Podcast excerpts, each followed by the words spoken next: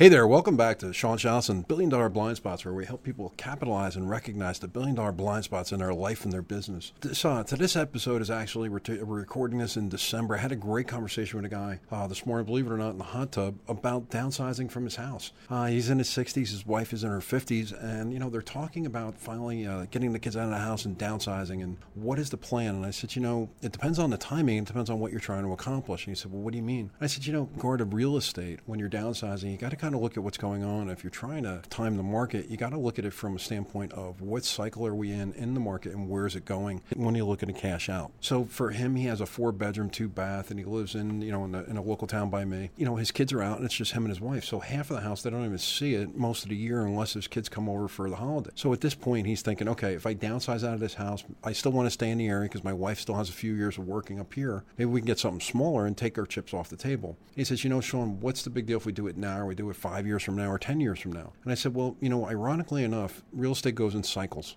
So those cycles are usually eight to 10 year cycles. So what are we looking at right now in December the 20th of 2021? So we're in the process of going COVID 19. We're going into another cycle COVID 19, but we still have uh, the likelihood of, you know, and going into the 1st of January, things are going to calm down a little bit. We're going to go back to some sense of uh, some sense of normalcy. We also heard that the federal chairman mentioned that they're looking to do three interest rates over the next uh, over the next year in 2022. Every time interest rates go up, prices go down. So you got to kind of look at those things and say, all right, first of all, what do I need to know? I need to know what my property is worth today in today's market. Then what you need to do is find out what your property is estimated to be worth over the next three years, five years, ten years, depending on when you're looking at when you're looking to cash in your chips. Why do I say a ten year cycle? Reason being is real estate goes in about a ten year cycle. So if it's going up now and it starts to go down, it's going to go down for about ten years before it comes back again to where we are now, or lower or higher. So how do we know when that's going to happen? Well, here's a good here's a good analogy for you.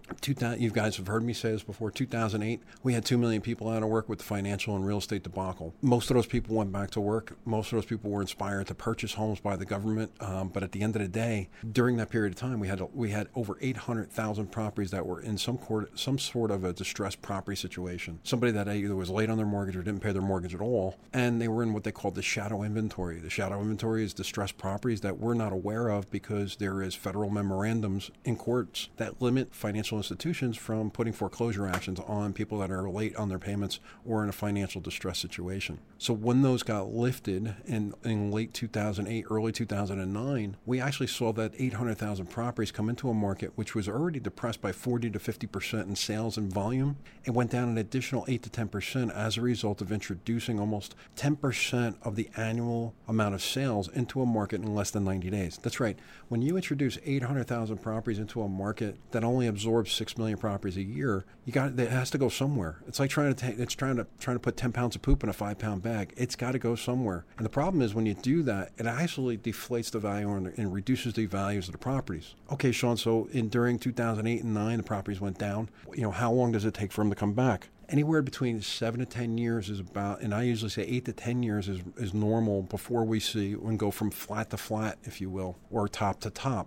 So if we fast forward now, 2021, like this gentleman was saying to me this morning, he says, you know, my wife's still got 10 years to go. I said, you know, you may be better off just sitting on the house for now, or there's a couple other strategies that you can do. And he said, well, what do you mean by that, Sean? The reality is, going into 2022, there's a good chance we're going to see properties go down anywhere from 5 to 10% from where they are now. We're at all time highs based on uh, just as a result of the COVID. We've had 15 buyers for every one house that comes into the market. Now that's starting to stabilize. We're actually starting to see properties not sell. We're starting to see properties get reduced in price. We're seeing people negotiate home inspections where they didn't negotiate before, they would just ignore it. So when we start seeing those signs, that's like seeing the storm coming across the ocean long before it hits the beach. You know, in New Jersey, we always joke about it. You know, the tourists actually stay on the beach long after the storm is already almost on top of them in the beach. When you see that, when you see there's a storm coming and you see the locals getting up and leaving the beach in herds. We people like all the tourists look around and go, I wonder what they're doing. What the what the locals see is they see the storm coming across the ocean miles away.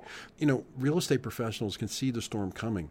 So how do you prepare yourself? Um, you know, I, I just want to finish that concept of, you know, in 2008, we had 2 million people out of work. 2 million people out of work. In 2020, 19, 2020, we had 20 million people out of work. And we were also paying people to stay home. We were paying them more to stay home than to go to work. So those people figured, you know what? I'm already distressed on my property. I already can't pay the mortgage, but I'm going to stay home anyway because the government is paying me to stay home. So guess what? Early 2022, we're going to see where the government's going to pull back the memorandums that are limiting people, or limiting the financial institutions from foreclosing on those people. Once they start to uh, take lift those memorandums, you're going to see anywhere between 1.5 and 2 million properties that are going to be distressed properties. So if you're planning on downsizing and you're planning on moving down the, you know, let's buy a house down the shore or something, here's a strategy you might consider is getting an equity line of credit on your house now because it's at an all-time high, waiting in six months to a year to find the perfect home to downsize to, that one or two bedroom condo or whatever you want in this area,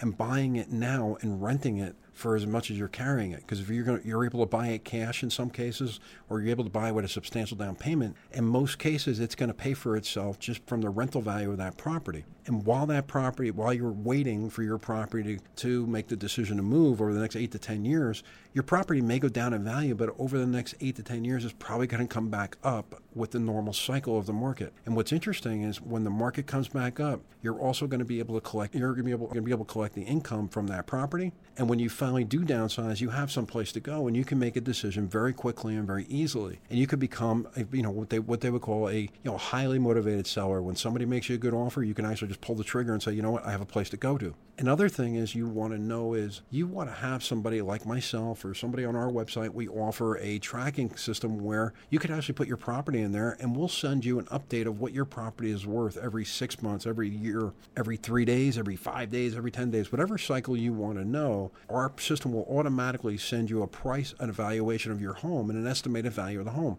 Now, is that exact? No, it's an algorithm. It's a computer that generates that report but it's going to get you close and it's at least going to keep your finger on the pulse of the market. If you actually align yourself with a couple of people, which is going to be one, you're going to align yourself with a good financial planner that can help you to look at all the numbers as a whole.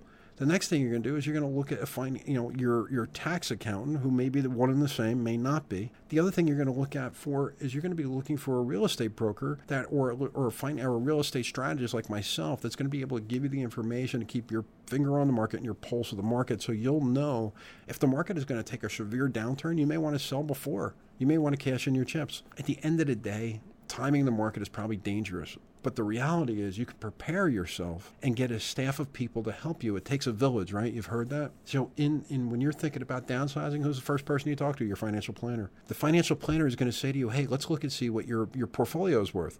In your portfolio is your house and they're going to say, well, you know, let's go find out what your house is worth. They may even ask you what your car is worth. They may ask you what your jewelry is worth. They may ask you what, you know, if you have a if you have a classic car collection, they may say to you, hey, what is the collection worth in today's market? And do we think it's going to go up or do we think it's going to go down? Are you going to take those to the grave with you? Are you going to give them to your kids? Or are you going to put them in some kind of a, of a state? You may also want to talk to if you have income of over five, ten million, twenty million dollars in your family estate between your stocks, your house, and everything. You may want to consider uh, talking to an estate planner who can actually figure out if you should have a living trust or some kind of um, you know a survivorship of what happens to the money when you pass. I know it's a morbid kind of conversation to talk about what's going to happen in the inevitable. The inevitable are death and taxes. You're going to have to pay taxes, and you're most likely going to die. So in the event that that does happen, what does it look like for your you and your family and your kids? So again, let's do a little recap. If you're thinking of selling your house and downsizing, if you're looking to do it in the next one to three years, one to five years, you probably want to do it now because you're probably going to get more for your house now than you will in, let's say, in 2000 and 2031. If you're thinking of doing it anywhere between 8 to 12 years from now, you might want to wait. You may want to wait out the market. You're going to have to live somewhere for that period of time. You're already comfortable. It'll give you time to actually get your house ready for sale. You'll also know when the market is coming. You'll have a good heads up on when to do it. It'll also give you time to plan your next step. So it's really hard um, when we help people sell their house and they have no place to go. But if you have some place to go and you have a plan in place to get you to the next jump, it's always better to plan things out. We'll look forward to seeing you on the other side. Hopefully, this helps you to make that decision of if I'm going to buy, if I'm going to sell now or sell later. And by the way, buying something now is not a bad idea either. I would just wait until after the first of the year for you to buy something, especially if it's going to be your vacation home or your retirement home. If you need help with us, just ping us on our website or you can just check me out. Uh, my name is Sean Chalice. I'm the host, and I look forward to seeing you on the other side. Billion Dollar Blind Spots, where we help people discover and capitalize on the blind spots in their life and their business. Sean Chalice, your friend, your neighbor, your real estate expert. Talk to you soon.